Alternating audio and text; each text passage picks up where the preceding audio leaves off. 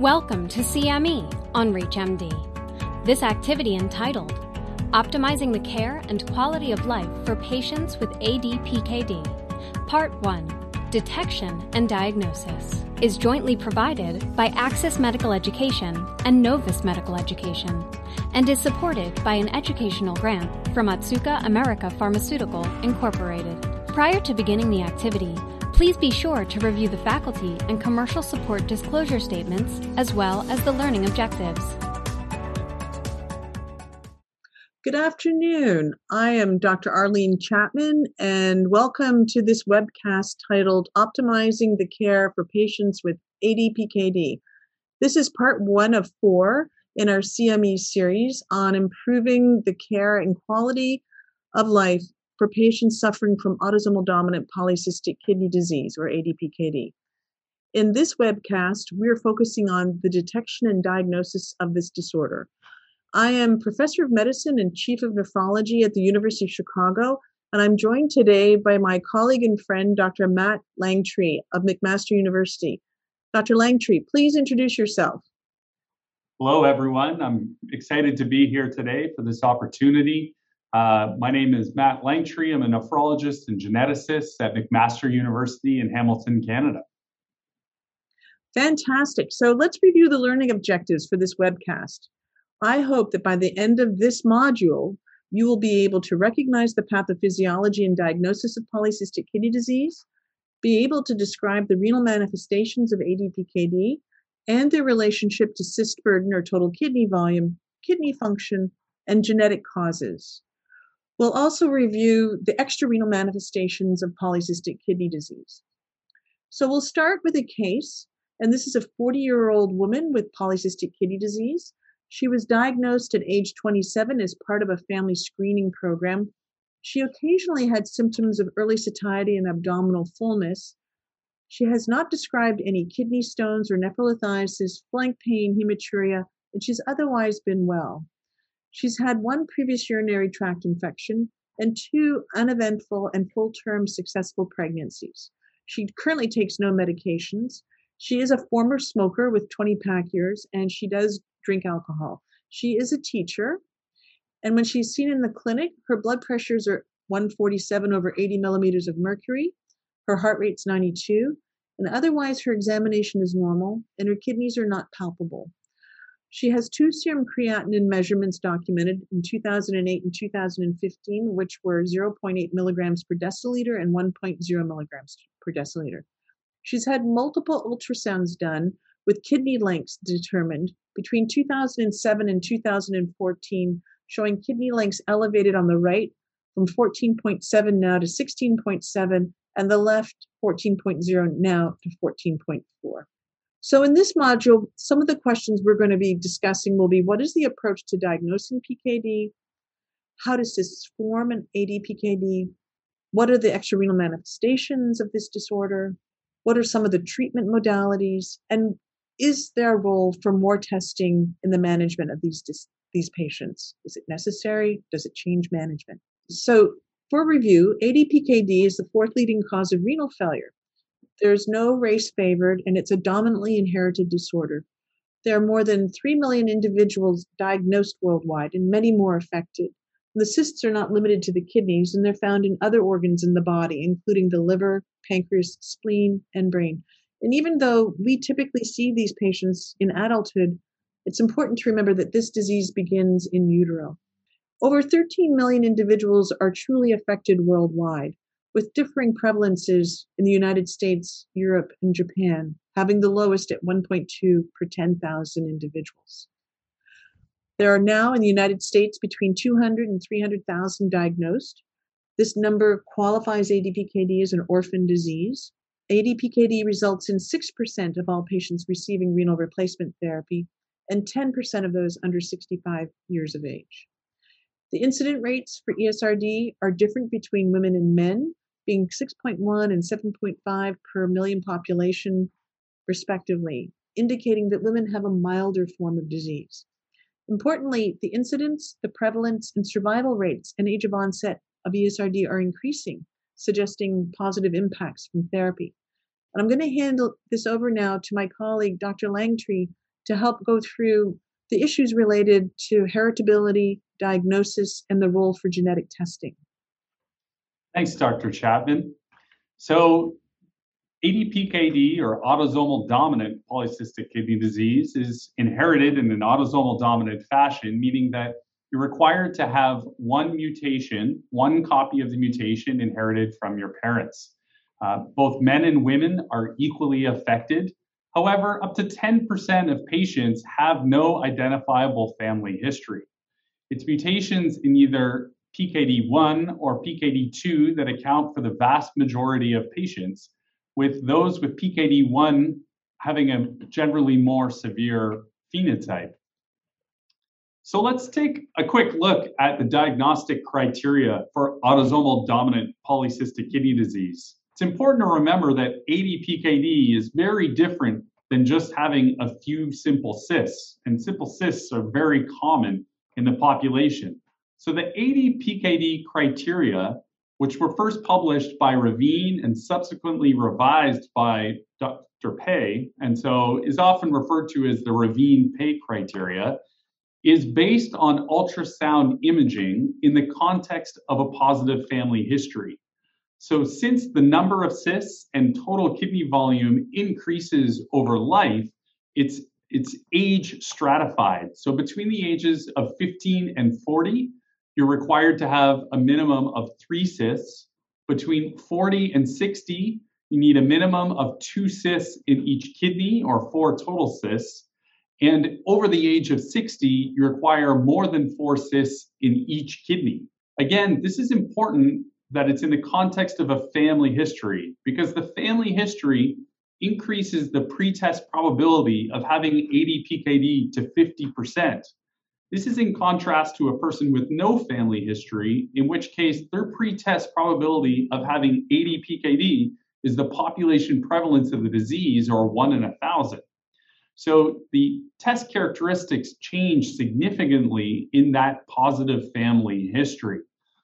Repeat ultrasounds can be employed in patients with unclear histories because uh, again, the number of cysts increase with age, and the total kidney volume will also increase with age.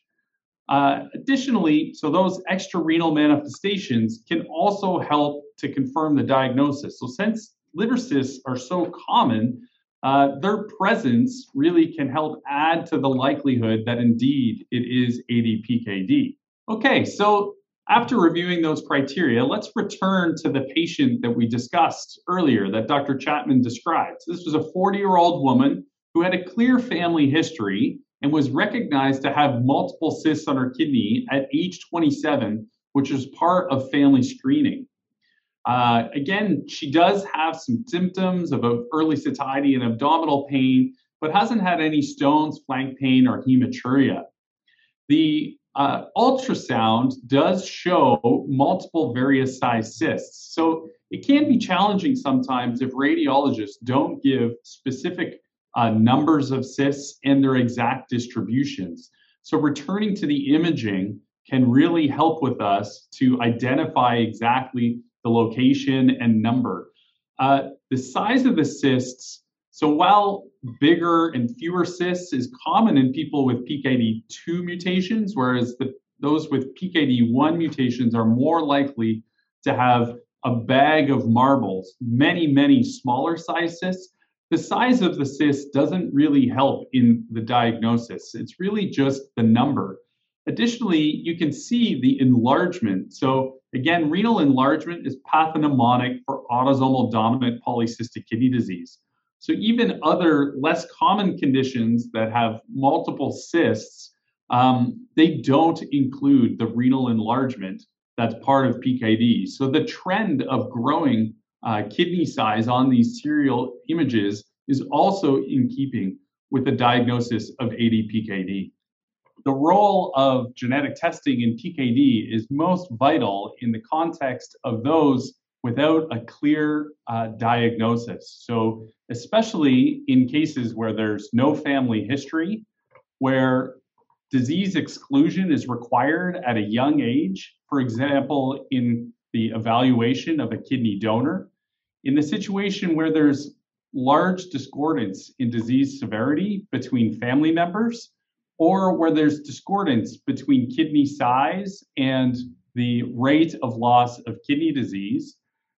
If there's atypical imaging, so the kidneys are not equally affected, or if there's a consideration of a possible syndromic form of kidney cysts uh, in, a, in, an unusual cystic kidney disease phenotype. So, you know, the diagnosis is generally uh, ultrasound based, especially with a positive family history, but genetics can be quite useful in uh, confirming the diagnosis, especially, especially in these atypical cases. There are significant challenges that are associated with genetic testing, however. Uh, costs, finding the provider, where to uh, collect the sample and have it transferred, obtaining adequate genetic counseling, and uh, even interpreting the results of genetic tests can be quite challenging. And so I really encourage people to consider referring atypical or unusual cases to centers of excellence where the diagnosis is a little bit uncertain. Dr. Chapman, can you tell us a little bit more about uh, how the cysts form and maybe some of the extrarenal manifestations? Sure, I can. I'd be happy to do so, and um, I'm glad to hear how um, selective it is and needed for considering genetic testing in this disorder. Um, and so I, I learned a lot from that. You know, kidneys uh, cysts are really the first verifiable primary manifestation of PKD. There really are no complications that can occur without the cysts being present. And it really is important to remember that all of our renal manifestations, whether it's hypertension, blood in the urine, kidney stones, kidney infections, reduced kidney function, almost always has an inverse correlation uh, in terms of uh, kidney cyst burden or kidney volume and and their occurrence. So the bigger the kidneys, the more often they happen. Uh, the bigger the kidneys, the lower the kidney function.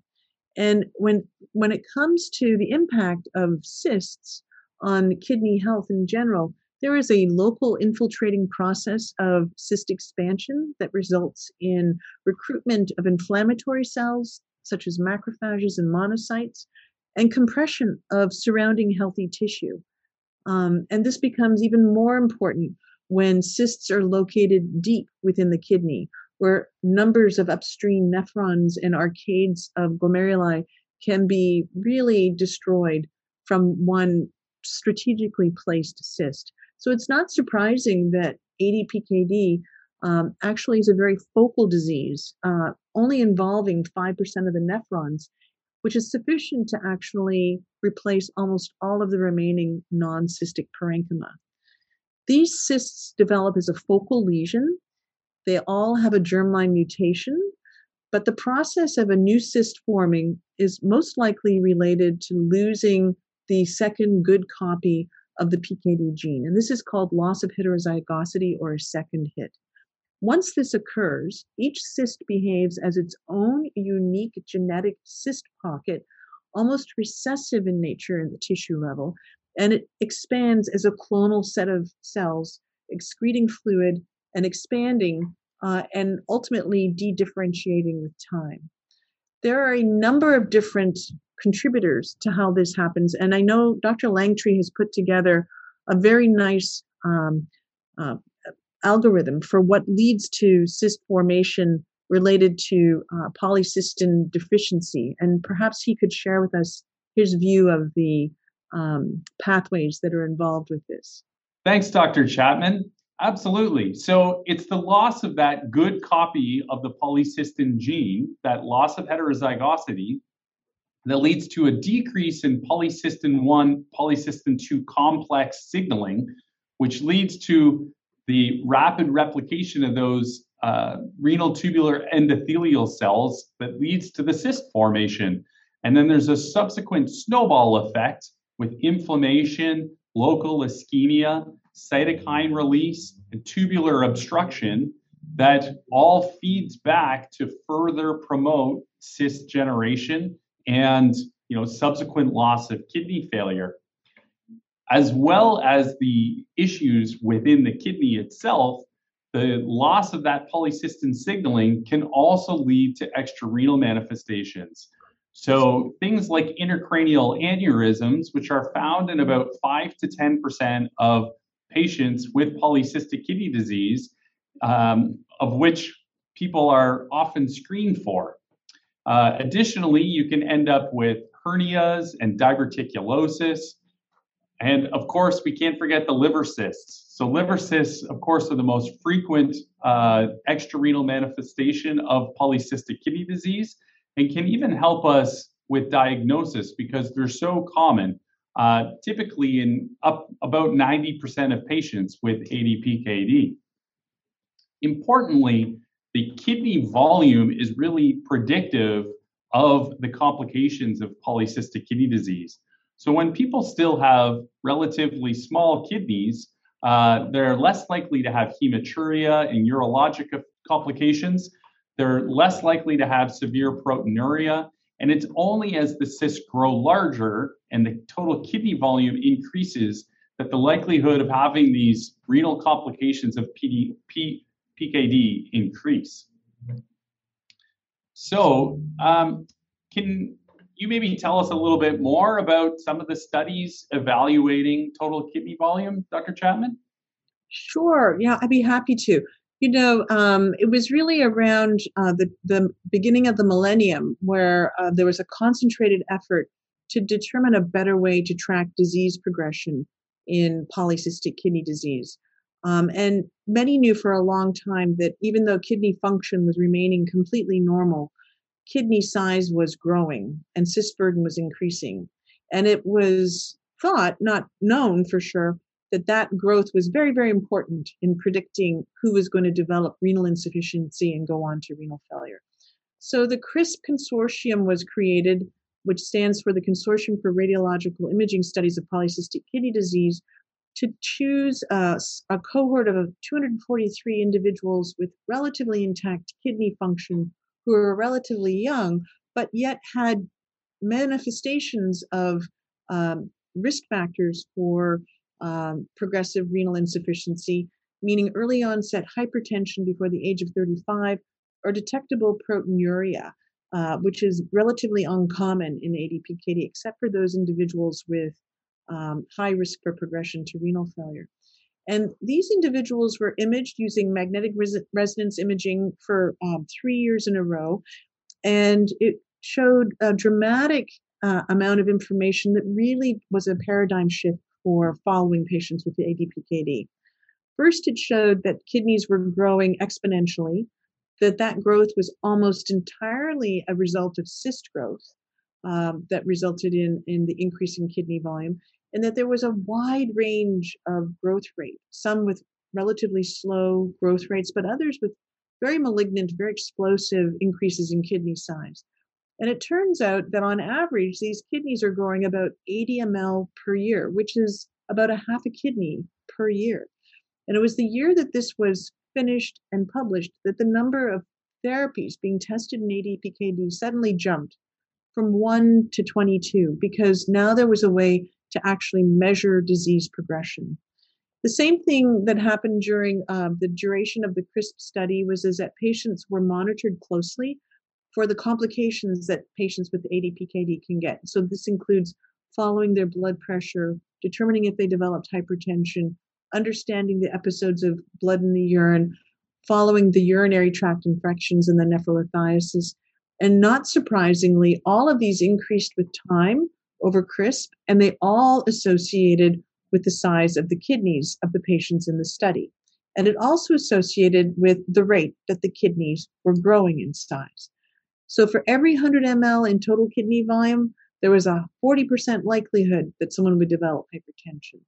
For a 100 ml increase in total kidney volume, there was a 20% chance of having pain or blood in the urine, and even furthermore, developing chronic renal insufficiency over time.